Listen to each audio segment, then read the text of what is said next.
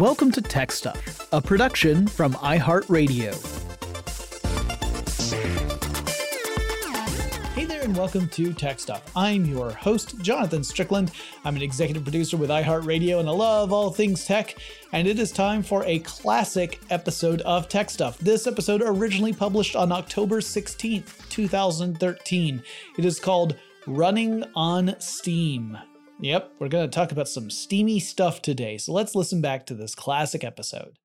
We are talking about steam engines today and how they work and the principles behind them, and it really comes down to thermodynamics. You know, you're talking about heat, really, and what heat does and how it changes things, and that's, you know, harnessing that has allowed us to have a little bit of a revolution, industrially speaking. Do do pretty. Oh oh goodness my gracious! I'm slow today. It took me like four seconds to get that. You're far. slow. You didn't forget to introduce everybody. We're both on. Huzzah! Yeah. Okay, but so yeah. Uh, so the thing about gases, um, when when when you heat them up, they they do stuff. Yeah, they move. The molecules in the gases move around a lot more than they usually do. So let's say let's say you've got a liquid all right. You've got all those molecules together in a liquid. They're chained together, right? They formed this, this collection of molecules that are all part of a larger whole. Right. So example, you got a bucket of water. Those molecules are all bound together to make that water. Now you can, you can separate some water from that, but the molecules within that separate section, they're still bound together. It's not like you've just freed them and they're now flying all over the place. But if you add energy, as in heat, to that water and you boil the water, that water starts to boil off and form steam. It's the gas form of that substance. And now the molecules can break free of each other. So now you've got these free flowing molecules that are zipping around at high speed depending upon how much heat you've put into the system. And as it turns out, they exert pressure. I mean, this has momentum. It, if it hits against stuff, it can press against stuff. And if you're able to harness that in some way, you can make that do work. Right. Yeah. Yeah. It's, it's, you know, when you've got a sealed container and you create steam inside of it, it's going to exert pressure on the sides of that container, right. which and, can then do work. Yeah, or explode, as it turns out, depending upon what you've made the container out of and how hot you've made that water. Uh, yeah, because that's the other thing is that water when it goes into steam, it's expanding, right? You're talking about making it uh, take up more space than it normally would, more volume than it normally would. And that, as it turns out, is a very important part of some early steam engines. The idea that you can make something uh, cre- uh, take up more room, and as it condenses, meaning that when the steam starts to cool down and turn back into water, it's taking up less room. Right. It's going to create a little bit of a vacuum that right. you can also use to do work. Yeah. So both of those those things, the idea of steam being able to press against stuff and the idea of steam once it condenses creating a vacuum, those are the basic principles behind your your various kinds of steam engines. Now, this idea is not brand new. First of all, you've got a lot of people who will cite that a certain person named James Watt was the inventor of the steam engine. As it turns out, that's being a little premature. to, to, say that he did. I mean, he w- he certainly played an instrumental role in making steam engines uh, practical, but you have to go way back if you want to look at the people who were really the the inventors, as far as we know, of steam engines. Like, keep in mind, we're talking right now about the first recorded instances of people talking about steam engines. The idea itself might even be older. Right, right. But the first recorded instances are from the first century uh, CE. Yeah, common era. We're talking uh, Hero or Heron. Or Heros. Or Heros of Alexandria. Uh, he was he was a Greek mathematician mm-hmm. and uh, inventor.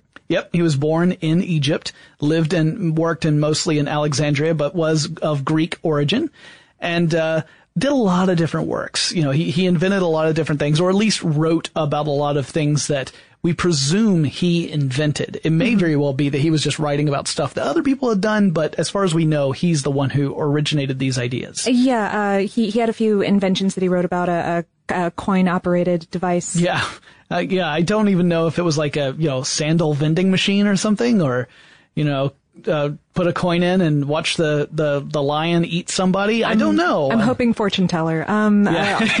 it's Zoltar. You make a, I wish I were big.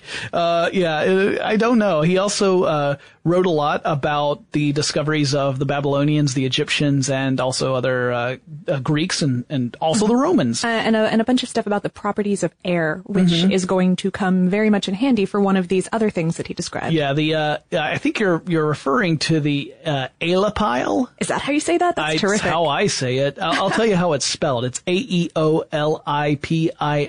And I do not speak Greek. It's all Greek to me. So I and Lauren's just shaking her head disapprovingly. Can you can you hear in our echoey studio the the rattle of my head shaking at Jonathan? I, I, can certainly see it better. Uh, this this room is better lit than our other studio was. It's much larger. It's it's like a nice cave. It is. It is a nice cave. Uh, so this this device that uh, Hieron or Hero or Heros had designed was an early form of what we would consider a, a, steam engine. Although from what we can tell, it was mostly meant as sort of a, a decoration or distraction. Oh, right, more more like a toy. And several of the things that we're going to be talking about from these early periods are more likely to be toys than anything else. Yeah, because or concepts. it know? was the idea of exploring this this nature of well, Steam can do these these wild, wacky things. I don't know how we would do this in anything. In, I don't know how we would use this in any practical way. But look at this cool thing and what it can do. So what uh, his could do was it was imagine like a big bowl made out of some metal like brass. So you got a big brass bowl. It's actually sealed. So mm-hmm. uh, you put water in it, but then you put a, a watertight seal on there. Uh, it does have two pipes that come up from the top of the seal that then uh, meet up with a sphere that is mounted on these two pipes. All right, the sphere itself can can rotate uh, along this axis that the pipes make. There's some sort of steam tight ball bearings that were involved, I guess. Uh, also, by the way, we don't know that this was ever built, but this was his design. Right. So, in the the idea was that you would put the water inside this bowl, you would heat up the bowl, the uh, water would convert into steam, which would go up into the pipes into the sphere, and the sphere itself had two nozzles or two jets uh, on, were, on on opposite sides, I believe. Right, opposite sides, facing uh, so that they would allow the ball to rotate once steam escapes. Uh, the same way that if you attached uh, two bottle rockets to two sides of a wheel, um, and then you know let it yeah. let let it push it along. Right. So in this case, the pushing is kind of interesting. So let's talk about what's going on inside that sphere which, as far as we know, was never actually built. but inside that sphere, hypothetical sphere. Now, if the sphere had no nozzles, if there were no there were no openings, there were, but somehow there was just water in there that you had converted into steam. That steam would be press, pressing equally on on all surfaces of exactly. that sphere interior. So, in other words, if you're looking at it, if you were able to slow things down to just look at things like a nanosecond at a time and you were able to observe individual molecules, you would see these molecules bouncing off the various interior surfaces of that sphere. But because they're going in all directions, they're canceling each other out, which means that the ball itself is staying still relative to its environment. Hypothetically assuming it's a perfect sphere and that there aren't any, you know, yeah, major design flaws. Right. They, like there's not some weird thing there that's blocking where molecules can usually hit. Uh, but if you put an, an, opening in that sphere, that means some of the molecules are going to go through the opening and escape. So that means they are not exerting that force inside the sphere on the opposite side where molecules are banging against that, that edge of the sphere. That makes the sphere move. So, in other words, it's not even that steam is escaping, it's that the steam, that steam that is escaping is not counteracting the force that's, that it's, uh, counterparts are doing inside that sphere, which I think is kind of an interesting explanation when you think about it. And uh, uh, there was a, uh, a site I was reading where his example was imagine you have a cardboard box, but you've taken the bottom and the top off of it, and you've taken one of the walls off of it, and then you put a whole bunch of kids in there just running around, and whenever they hit one of the sides of the walls, they careen off in a different direction. Uh, but because there's one section side that doesn't have a wall, sometimes kids just keep on running, and they're they're outside of the box. Meanwhile, the kids who are hitting the opposite side where there is a wall are moving the box further and further. Forward. Yeah. yeah. So its forward motion keeps going, but its left and right motion stay more or less the same because they get canceled out by the various kids. I thought, what an interesting way to uh, do that. And now I want to, now I want to build this and I want to watch it happen. probably from, you know, a 50 foot observation tower. I don't, kids and me, that's not a. I'm picturing that we could use podcasters instead of children. We probably could, although we've got some kind of lazy podcasters. I don't know. They might, you know, just kind of, eh, push the wall. Eh. Are, then again, are, are podcasters zombies? Is well, you know, I mostly interact with them after lunch, so ah, it's always when fair. we get the snoozies. Uh, all right, so anyway, that was the the basis behind his idea. But he also had another one uh, that would use Steam to do work. That was my favorite example, so I had to include it. Yeah, this one I I had not seen it, but so so there was a Steam powered temple doors? That was the idea. He, I've got this great illustration. I'll show you after the podcast, Lauren. I'll, I'll put it up on our social too when we when we get this uh, podcast out. But the idea was really kind of interesting. So in the illustration, there's this altar and these temple doors, and the altar has a little area in it where you could set a sacrificial fire. Now that fire, the idea was that the fire would heat up water that would create steam. It would push the steam into a second container. That container, in turn, had a tube leading out of it, and the other end of the tube would lead into a bucket. Now, from what I can tell, it looks like the idea is that the steam would push into this container. The container would uh, push more steam in through this other tube that was leading to the bucket, and there the steam would start to cool down and condense. And condense. And it would turn into water. So when it would turn into water, the water would flow into the bucket. Enough. Fill the bucket. Yeah, which makes it heavy. it down. And the bucket itself is uh, suspended by a pulley.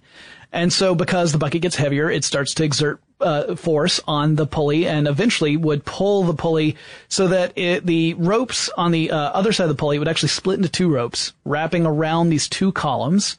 And as those ropes, uh, the tension grew, it would make those columns rotate. The rotation of the columns in turn would open the temple doors. So by lighting the fire, you would entice the gods to open the doors for you, allowing people into your temple now, as it turns out, I think that this was probably a lot of work to open doors when you could just walk up and open and them. Push it? Yeah. Right, yeah. But as it turns out, that's one of the reasons why uh, Steam technology took so long to develop. Even though we're talking about just, you know, just a few decades into the common era, that's when we're talking about steam engines. The reason we weren't using them for work is because there were a lot of other sources for work back in those days.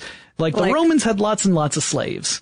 And as it turns out, the, the history of Europe had lots of that kind of thing. Either, it, it was either slavery or serfdom. Anyway, there was a lot of source of cheap labor out there, so you didn't have to worry about building things to make labor easier. That's what those unfortunate people were for. Yay! Yeah. Um, yeah, and, and also, also, you know, the metalworking at the time was not such that you could safely build boiler chambers that would really withstand the pressures necessary to right. create would, a lot of these devices. We wouldn't get into that until like the 1800s. Exactly. So. You, you, could build low pressure mm-hmm. steam, uh, steam boilers, but low pressure means that you can't do a lot of work with them. They do, you know, you're releasing steam, uh, you're generating steam and releasing steam in a way where it's not exerting the kind of pressure you would need to do anything really significant unless you were to be incredibly clever with your design. But we'll get into that. We, we have to go a little bit further before we get to that part. But, yes. but these were the fundamentals, right, of steam power. This idea of being able to, to change water into another form and make it do work. Uh, it would just take a, you know, a millennia and change before anyone started to think about it in another, you know, more practical way. Yeah, our next known fact is from 1543. Yeah, Blasco de Garay. He was an officer in the Spanish Navy, and we don't know for sure that he actually tried to do this or that what he proposed was in fact a steam engine because it's pretty vague, but he was talking about creating some sort of paddle boat that may have been steam powered. Yeah, the, the phrase used in the literature is vessel of boiling water. Right. So as far as we know, the vessel of boiling water, well, you, you could guess that, well, that must mean they was using steam in some way. But because there isn't enough con- context there, we can't be certain. But right. it sounds like the idea was that you would use some sort of vessel of boiling water to generate steam in order to turn the paddles on a boat very much like we would see uh, centuries later. But uh, the the history books don't record any great Spanish paddle boats sailing across various European waters. So uh, I guess we can probably draw the conclusion that this was an interesting idea that was never uh, actualized. Right. Or if it was, it sunk. Um, and the next one's uh, 1601, which not that not that long afterward. Uh, when a fellow named Giovanni Battista della Porta wrote in a, uh, a, a book called Spiritali of an invention that would use steam pressure to, to raise a column of water through a vacuum created by steam when it condenses. Now, this is what you were talking about earlier, Lauren. Uh, right. Along the same lines, or I guess along opposite lines of all of these people who were theorizing that, you know, you can, you can convert steam convert water to steam within a closed container and that will re- result in increased pressure. That the opposite, if you can condense steam into water, that it will create a vacuum. Right. Yeah. And that's, that was an interesting idea that would again be capitalized on later, but this is the very basis of the earliest steam engines that were doing work. Not that you were using steam to push something, but rather that you had created a chamber where steam, once it cools down and condenses into water, creates this suction force through the, through creating a vacuum and thus can pull something. And, uh, in fact, as we'll talk about in just a couple of minutes, that's really how steam engines got their start. Uh, and again, it, that the, one of the nice things about this, and I really do mean it as a nice thing, is that you could use a low pressure steam engine to create this effect. You didn't have to create high pressure to push something. You could just create steam in a low pressure environment, allow it to condense, and then it would create this this force all on its own. So uh, it ended up being a much more safe way of using steam power, especially early on before we had really reached the level of machining parts that could withstand those intense pressures that happen when you create lots of steam in a confined space. Right. I don't know if uh, any of our listeners are, are familiar with a little program called Mythbusters. Uh, Mythbusters, of course, a Discovery Channel show. I was a huge fan well, well before I even worked for How Stuff Works. I was a big fan of the show. But uh, I, I got to see MythBusters live in Atlanta. They came down and did a behind the scenes kind of tour, and they talked a little bit about the various explosions that they've seen on the show. And the reason why I'm saying this is that the sh- the explosion they said was the most impressive and most terrifying was the water heater oh, wow. explosion because when you have that water under you know turning into steam under that intense pressure and if you've cut off all the safety valves which you should never ever ever do. Right. Then yeah, safety valves on on boilers in fact are one of the terrific inventions. Yeah. Of, without which we probably would well we certainly wouldn't be here because we'd have a totally different world yeah our world we never would have had Steam the industrial revolution never would have happened yeah so yeah so um yeah because he showed that you know you could essentially it would turn a water heater into part bomb part rocket and it was just you're talking about superheated water that's well past the boiling point due to the pressure uh, hitting the air, boiling instantaneously, turning into super hot steam. So just being close to this, even if you weren't hit by shrapnel, you could be burned severely just from the steam. This is serious stuff. So that's why these low pressure engines were the first foray into steam engines. It's, although we're still not quite there yet. We're just uh, talking about theory at the moment. Right. I've I've got one from 1672. Okay. Uh, this was Ferdinand um, Verbiest. I'm going to go with that pronunciation. Um, he he might have uh, he he was uh, living in the Imperial Chinese court at the time, and he may have created a working steam car or toy. Um, Interesting. He at least drew up plans for one. It, I, am not sure. It, again, it's it's really yeah. It's it's hard to say. A lot of these things from these earlier inventors. Uh, you know, they haven't survived. So mm. they may have one, we don't know if they were ever built and then just were destroyed or lost or we don't know if, you know, it just was just in the plans but never actually built.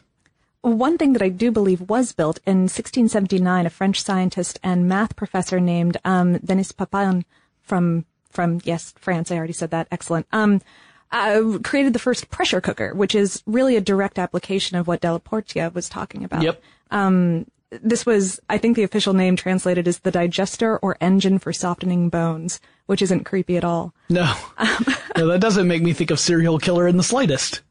But, but by, but by attaching to this pressurized chamber a sliding piston, uh, you know, and then heating the pot, the expanding steam would push the piston up.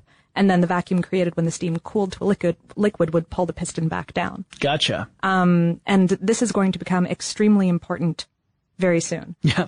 Uh, there, there, were a lot of other people who were thinking about steam engines at this time. So while it, you know, you would argue that steam engines really didn't come into play until the mid 1700s, uh, it was the 1600s where we had lots of people theorizing about it. They were kind of laying the groundwork that would allow the the following scientists, engineers, mechanics, you know, just interesting people who, who thought about steam power and, and began to put it to our, toward a practical application, they would follow and build upon the discoveries that the, their forefathers had come up with. And those included people like, uh, Jacob Besson. Uh, there's a little guy named Leonardo da Vinci. Um, he had three turtle friends, as I recall, and was trained by a rat.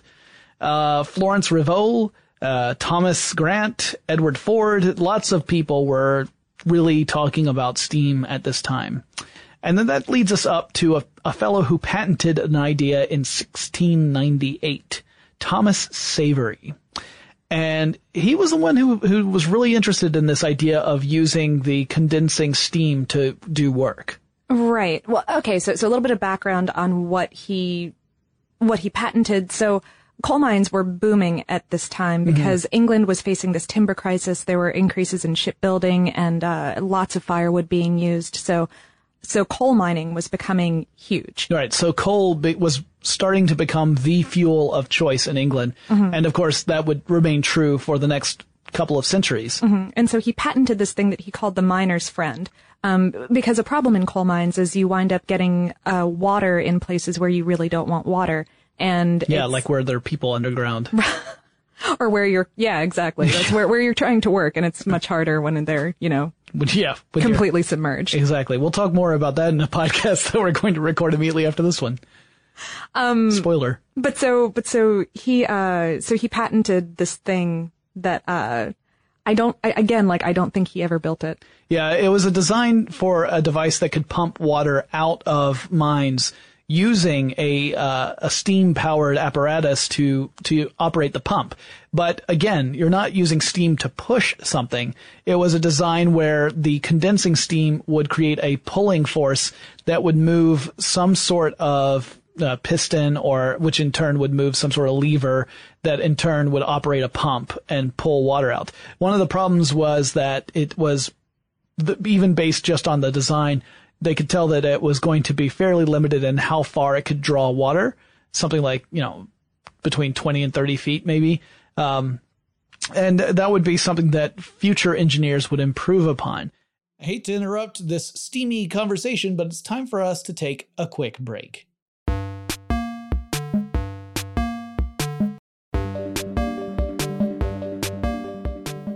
Right, let's get back into talking about steam engines. So, we have worked our way up to 1712 when a fellow named Thomas Newcomen invents a steam engine that is following along the same lines as Thomas Savery's idea, the idea to pump water from mines the basic design was like this. You had a boiler, and the boiler's purpose, of course, is to hold the water and to allow that to heat up to, to generate convert steam. steam. Right. Mm-hmm. So the steam would move into a cylinder, which had a piston in it. But again, it wasn't meant to push the piston. The piston's natural resting place was at the top of the cylinder because the piston was attached to kind of a counterlever arm and the other end of the arm was pulled down by gravity. It was meant to be heavier than the the side that the piston was attached to. Right. And so when the steam would cool, it would condense and then the force of the vacuum that created would pull the piston down and thereby lift the other, lift the other side of yeah, the arm. Which would operate the pump. Right. So here you've got this pulling suction that is moving the piston downward, lifting the other end of this, this, uh, lever up and that in turn was using uh, was actually activating the pump, pulling the water out of the mine. And uh, the the way this would work is that once you had that steam cool down, uh, the way they would cool it down is actually inject water into the cylinder. So you've got the cylinder, it's heated up. You've got the, in fact, the heat was, the cylinder was quite warm. They have to cool the cylinder down to condense it, the steam back into water.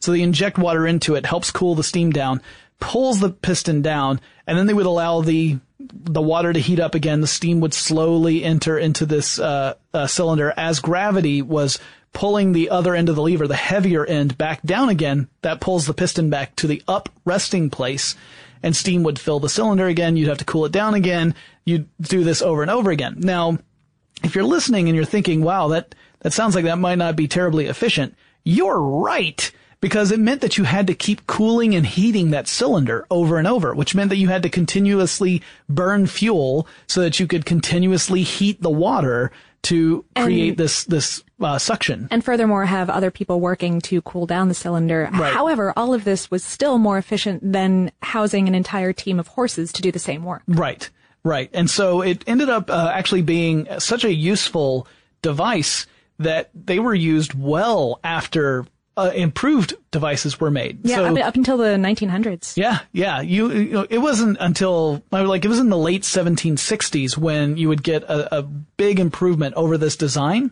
But even then, even after that improvement was made, these were very reliable pumps and had been used for quite some time. You can actually see one if you go to Dearborn, Michigan. There's the Henry Ford Museum, and they have on display one of Newcomen's actual engines. So this is one of the ones that dates back to the early 18th century. Uh, which I think is awesome. I, I totally want to do a tech stuff series where we go to different museums and see and talk about this kind of stuff. If anyone wants to invest. Yeah. Uh, so hey, the, if you guys all think that's a great idea, let us know and we'll pass those along to Discovery because I don't know how I'm going to swing this uh, on my own other than, you know, really working on my hitchhiking skills. Lauren's nodding. Okay, so anyway, this great radio. Uh, but no, so so like I said, this was not terribly efficient because of the the cooling and the heating of that cylinder, right? Right. So if you could find a way of creating this vacuum to cool the steam down, but to not have to worry about uh, heating and cooling the cylinder itself, thus wasting fuel, you could make this a much more efficient system. And as it turns out, there was Somebody a guy who came up that. with that. Right. Yeah. In 1769, James Watt came Yep. up with the plans for this one. Now he's the guy who often we credit as the inventor of the steam engine. Though all you guys who've been listening, you know that's not exactly true. Because he, he really just took this Newcomen engine and added a separate condenser to it. Right. So what he did was he essentially added a separate chamber that connects to the cylinder. And so the cylinder would fill up with steam and then move into the separate chamber where it would condense and still, you would still get the vacuum. But because you didn't have to worry about heating or cooling the cylinder itself, uh, you didn't have to use as much fuel. And as a result, depending upon which source you read, uh, they Or, well, saved- or you, you didn't have to worry about cooling the cylinder. You could Right. just let it continually. yeah, exactly. Because Which mean you from the boiler, yeah. lose so much heat. Exactly. You didn't have to. Yeah, you didn't have to keep on burning fuel to uh, to take it up and down. Mm-hmm. compensate for the fact that you had to use water to cool it down. So, uh, according to some sources, uh, that would mean that you saved between fifty and seventy-five percent of the fuel you would usually use to operate the steam engine. Well, that's what made steam engines suddenly practical from a fuel standpoint. So they they had already been proven to be able to do practical work, but they weren't very efficient. They used so much fuel that it became one of those questions of, well, is it even worth it to invest in this? Uh, and then with this invention, it made the steam engine something that was truly possible in lots of different applications. And that's when we really saw a figurative explosion in steam technology. There were some literal There were ones probably too. a few of those, yeah. In fact, that was one of the things Watt was really concerned about. He wanted to continue working in low pressure boilers, low pressure steam engines, because he felt that any sort of high pressure application was far too dangerous to be practical. And he spoke And at out the time, against they it. were. Mhm. Yeah. Yep. And uh, the thing was that in other areas of industry, there were lots of improvements, like in machining and metalworking. So there were people who were working on building stronger, more secure boilers and, and engines that could handle high pressure. Watt was just very cautious about the whole thing. Uh, so it was one of those, the, the development of high pressure engines would wait for another probably oh, 40 years or so. Um, but anyway, uh, Watt's stuff, he became known as a genius in his own time. Everyone was crediting him with the creation of this magnificent uh, technology. Um, I'm sure that he was happy to receive that. But in the same year that when he, uh, he created these improvements to the Newcomen engine, there was uh, another fellow, Nicolas Cugnot, a uh, French military officer who developed a steam-powered car, and it was designed to tow artillery pieces. And it could only move at about two miles per hour, which is about 3.2 kilometers per hour. Yep. And so it was never really used. It wasn't really seen as practical. The idea here was Because was, it wasn't. yeah, uh, I read about it being, um, it being displayed in Paris where they were running it and it ran into a wall. But since it ran into a wall two miles per hour, no one noticed. That, that's a true story. Um, Yeah. So anyway, uh, it was a, but it was an early example of a steam powered car, if you can call it that. It really looked more like a, uh, like a long wooden dolly with a huge boiler on the end of it. Um, it, it certainly didn't look like a car the way we would think of a car today, but it was designed Right. to tow artillery. Yeah, we will get into some actual steam powered cars. Very soon. Uh, so 1780, that's when James Pickard and Matthew Wasbrough build a steam engine with rotary motion. So this is using various levers and, and other devices like a crankshaft uh, to transfer this uh, reciprocal motion, which is that up and down motion of a piston, into rotational motion. Now, those of you who listened to our transmission episode will know all about this, and that's why I'm not going to go over it again, because that episode nearly broke us. Yes, It was yes, about I- cars, which I don't know if you guys have picked up on this. I'm not a big expert. yeah, neither of us are really gearheads. Should have grabbed Scott. Probably. Yeah. Anyway, um, but yes, it, it trans translated this reciprocating motion into rotational force. So that ended up being another important development, um, although wasn't really used in a practical sense for a while longer. No. Um, oh, there, there's Watt had another terrific addition to Mm-hmm. to his engine, and that was in 1783. He created a double acting engine. Right. Well, this was an idea that uh, ends up being really important in steam engines later on, although mostly used in high pressure engines, not low pressure engines. The idea being that you can uh, you have a cylinder that has valves on either end of the cylinder, and so as the piston is moving toward one side, steam is escaping out of that side, and it's you know it's uh, increasing on the other side, right? And then once it gets to the end, the valves switch. And so the piston moves to the other side and steam is coming into one end and escaping out the other. Now with Watt's designs, of course, we're talking about using that suction force. So it's the condensing that's pulling the piston from one side to the other. But later double action steam engines would actually use steam force to push the piston one side and then on the other side. In fact, that's what, how most of the locomotive steam engines used steam. Right. Um, and man, I love those locomotives too. But then, you know, I think every kid who got to play with them was fascinated. Certainly people like Walt Disney became obsessed with them. Uh, I think that's a, a, a safe term. But then we started seeing steam engines used in lots of different ways. We're getting up to the 1800s now, and that's really where the steam uh, era takes off. And you, you start seeing steamboats, paddle steamers, uh, locomotives. In 1801, a man named Richard Trevithick, who was an English miner and engineer, built a steam-powered locomotive called the Puffing Devil. It could uh, go on short trips, but only on short trips because he had trouble keeping the water hot enough to generate steam consistently. Uh, that actually was a real issue with a lot of steam engines. The idea of how do you how do you heat the boiler properly?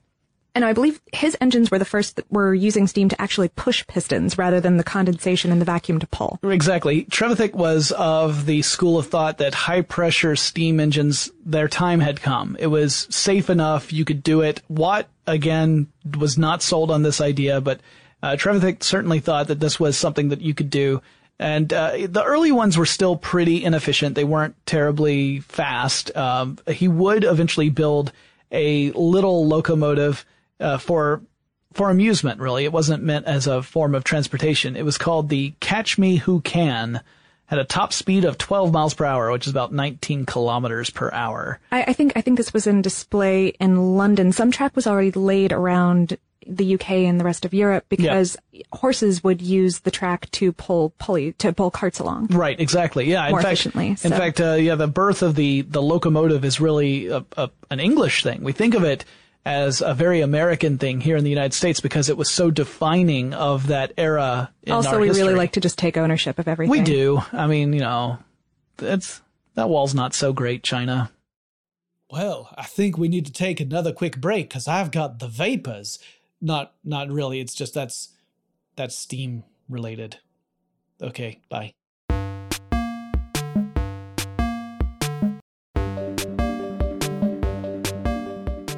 In 1804, a London brewery engineer named Arthur Woolf improved this high pressure boiler design through something called compounding, uh, which uses excess steam from one piston to fire a second piston and then a third.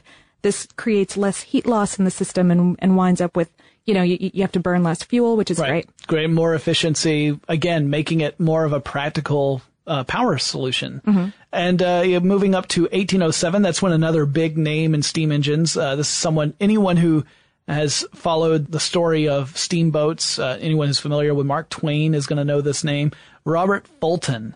He introduced the first steamship to provide regular passenger service in America. Average speed of the steamship was five miles per hour or eight kilometers per hour. Screaming. Yeah. Well, you know, you, if you don't have to paddle, it's fast enough. It's, you know, it's, it's, uh, and again, it's one of those things that another one of those defining images in American history. You think back to things like, you know, like the Mark Twain stories and they all have this sort of, uh, the, the evocative image of the great steamship. Uh, of course, Mark Twain was a steamship uh, pilot Operator. for a while. Yeah. Right. Yeah. Yeah. Um, and in fact, Mark Twain, that's a steamship term. It's actually a term for how deep the water is, uh, which you would know if you ever have sailed on the rivers of America in Disney World. Just pay attention on, on that boat because they'll tell you all this. That's where I got it. So I'm citing my source. Um, Disney World. I was just there. I don't know if you know that. That's, that's where he was, I was on, on his vacation. So, Yeah. uh, yeah, 1814. George Stephenson. He was another English engineer, Yep. and uh, he built a steam locomotive to run on rails. Yep, and it carried 30 tons of coal, 450 feet uphill at four miles per hour or six kilometers per hour, which, Which doesn't doesn't sound like much, but that's a huge amount of weight to have yeah, to transfer. and it was a huge improvement over um, Trevithick's version, which could haul about 10 tons of iron about 10 miles. Right. So, So, uh, although it didn't go very far, it certainly had to carry a lot of stuff and, and uh, up an incline. So, you know, it, it was a, a big improvement over taking like a super long route in order to avoid having to go up an incline like that. Um, now, at this stage, the steam engines worked uh, with this, like I said, the steam press is on either side where you've got the piston with the valves there. The valve will control where the steam can enter and where it can exit. So the steam comes in one side. Now in this case, we do have the steam pressing, right? So the steam comes in on one side of the cylinder, pushes the piston across. The uh, steam exits out as uh, uh, of one part of the valve, while steam comes into the other end of the cylinder. The piston keeps that that seal steam tight, and then the piston moves back across the way it came the first time. Uh, and you've got this, this process of a stroke, exhaust, and then the second stroke and its exhaust, and it goes over and over and over again.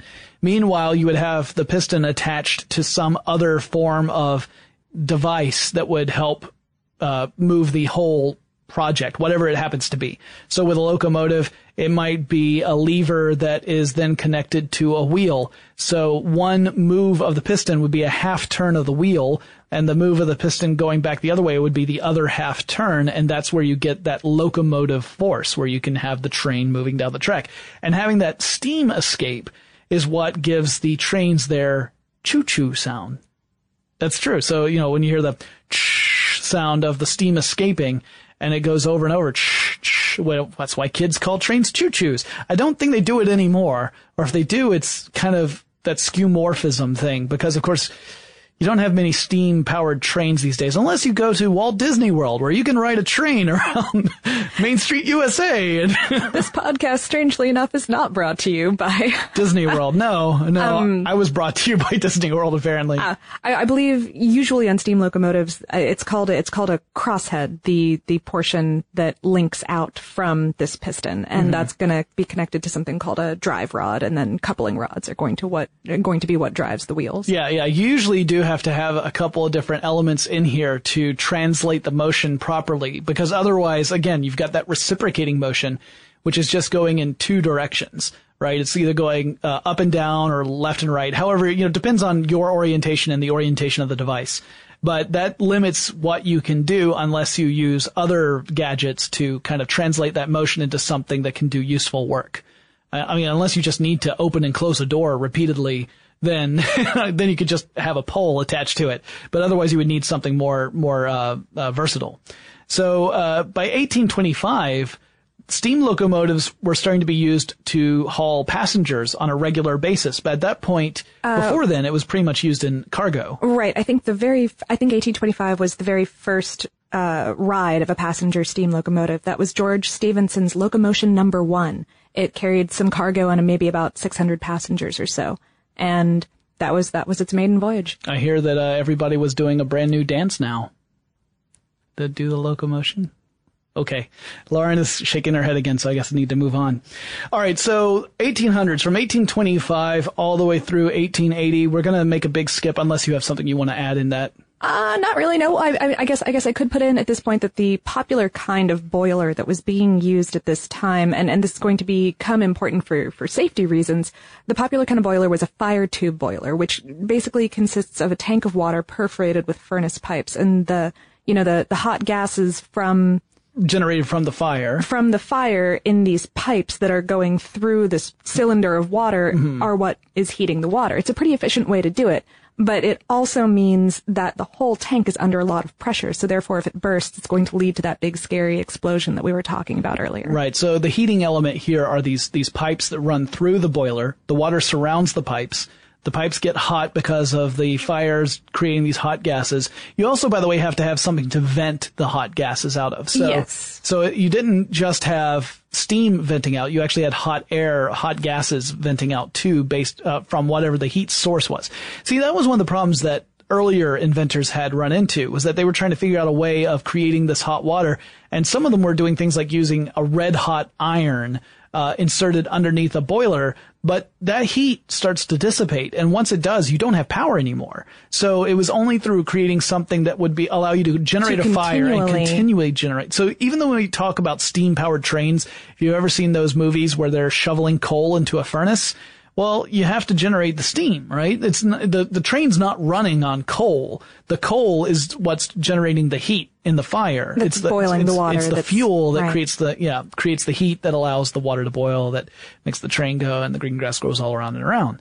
So uh, yeah, so moving up to 1880, between 1825 and 1880, steam engines are used in practically every th- major industrial uh, application, and in fact, really both figuratively and literally drive the industrial revolution. Uh, in 1880, Charles A. Parsons invents the first steam turbine. So now we're getting into a way of using steam to not just push something mechanically, but also generate electricity, which would become really important as well. Uh, in 1897, or actually really 1896 is when we first start seeing steam powered cars in the United States, the Stanley Steamer being the popular model. Also affectionately called flying teapots. Yeah, if you ever seen a picture of these, they really do look like uh, horseless carriages. When you hear that term, it looks like it's a carriage that's missing a horse in front of it, and it's got one, usually one lever that you use for steering, and that's it. And uh, you just, uh, you know, Godspeed. They Uh, were they were really popular though in, in this early 1900s kind of period. I, more than 60,000 of them were yeah, produced. in the United States. And 60,000, that's obviously a tiny number these days, but you're talking back then where only a small sliver of the population would have had access to it both monetarily and just oppor- from opportunity's sake. Mm-hmm. You know, not everyone lived in a, in an area where they could get access to this. Also keep in mind that these machines were usually used for intercity travel. It's not something that the idea of traveling across country really wasn't wasn't uh, part of the automotive uh, industry at that point, whether it was steam powered or gas powered or even electrically powered. We talked about electrical cars, and they predate the gas engine vehicles as well. Um, if you wanted to go across the country, you got on a train. You didn't. You didn't drive your car at this time. right. But uh, Uh, we get up to a sad time, though. We're getting up to for those of us who who happen to like the choo choos. Yeah, uh, as of about 1960, we're going to see the end of the locomotive era. Yeah, you don't see many places producing steam powered trains these days. If they are, it's for uh, some sort of amusement park or something along those lines. It's not meant as a, a a means of travel. There are some steam powered engines that are still in operation in various places around the world, but they aren't really being produced because we have alternatives now. Uh, right. Certainly by the 1930s, people had started to realize that internal combustion engines using gasoline as a fuel were much more efficient and cheap to use than these than these external combustion engines, which Right. is what a steam engine is. Yeah, it really is. Yeah. Um, so we start seeing this end of this era in around 1960. But it doesn't mean that we're no longer using steam engines. We still are. Right, right. Uh, partially because we have improved the kind of boiler that's used. Water tube boilers are kind of the inverse of that fire tube boiler that I was talking about earlier. It's it's basically a furnace that's perforated with water pipes instead of being a water tank that's perforated with furnace pipes. Gotcha. And- so and you've got these tubes of water inside a furnace. Uh, you've got tubes of water inside a furnace, and uh, and yeah, so so only those tubes are under pressure, and therefore it's safer overall. right. There's less use. of a less of a chance for a catastrophic breakdown. Although again, with valves, with proper valving, you you're pretty safe most of the time. Yeah. Uh, back in 2009, you know, way back then, a uh, a team of engineers built a car called the Inspiration, which is a steam-powered high-speed car. Uses a turbine engine, not a piston engine. A steam-powered, and it broke the land speed record for steam-powered vehicles. Um, the average speed was a breezy 148 miles per hour, or 238 kilometers per hour. That's fast. Yeah, When you're being powered by steam. and I and I think I think that that is the, still the standing uh, land speed record. I know that there's another team working on it. Uh, there's a U.S. Steam team that's working on building its own uh, steam-powered vehicle that they hope will break that record. But as far as I know, that has not happened yet as of the recording of this podcast. Yeah, and there is there there are a few companies that are working on test versions of steam powered cars. There's one called Cyclone Cyclone Power Technologies, which is uh, working with Raytheon, Yeah. the defense contractor at the moment, and In fact, the, the U.S. team is working on a high-speed vehicle called the Cyclone. That's what the name of the one that they're hoping will break the record is okay, called the Cyclone. there you go. Yeah, yeah. They're you know they're producing these engines that would fit in the you know standard vehicle engine space. That's a big deal too. We didn't even mention that, but the steam engines of Traditionally, were very large. Yeah, because you had to have a boiler. You had to have something that could c- contain a lot of water to generate the steam you needed. And you know, you were venting that steam, so it wasn't like you were you recapturing recapturing and reusing. Yeah, Even if you did recapture it, especially with the old condenser models, uh, even if you did recapture it, you were still losing some. So it's it wasn't something that you could run indefinitely. You might be able to run it for a long time, but you know that's one of those challenges is trying to miniaturize something like steam power, which uh, you know doesn't work so well. Also, turns out to be a big part of the steampunk movement. This kind of idea of avoiding the miniaturization. You know, you want these kind of bulky uh, things that have lots of character to them. right. You know, they're shiny and brassy. unuseful, but really full of character. Yeah, no, it's got lots of character. It just looks like, wow, you know, that- that's a great uh, steampunk version of a mobile device, and it only weighs 70 pounds. And burns you terribly every time Right. you use it. Right, well, then, you know, that would obviously, you know, it'd be much more frugal with your use. You wouldn't be picking up your smartphone every five seconds at dinner. Uh, I'm speaking about my own personal behavior at this point. So, uh, yeah, there's still other companies that are developing steam engines for power generation, usually for places in the world that are not on a power grid and therefore do not have access to electricity.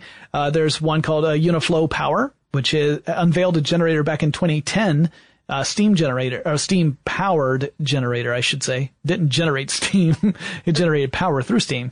Um, but it was meant to help communities that are not directly connected to power grids to mm-hmm. to deliver electricity to parts of the world that otherwise would not have it. Right. So we're seeing steam still being used in in applications today. Oh, It's- absolutely. And I mean, you know, I want to point out that most of the electricity generated is technically steam generated. Oh, sure, yeah. I mean, that's what nuclear power is. That's what a coal power plant is. right. Yeah, yeah. We're talking. You're, you know, you're, you're burning a fuel that is generating steam that is turning a Turning a turbine, turbine that- usually. right. Yeah, exactly. Uh, even things like the plasma waste converters, I've talked about those in the past, where they've talked about using the excess heat in order to generate steam that would turn turbines and uh, be kind of a co-located with a power generator.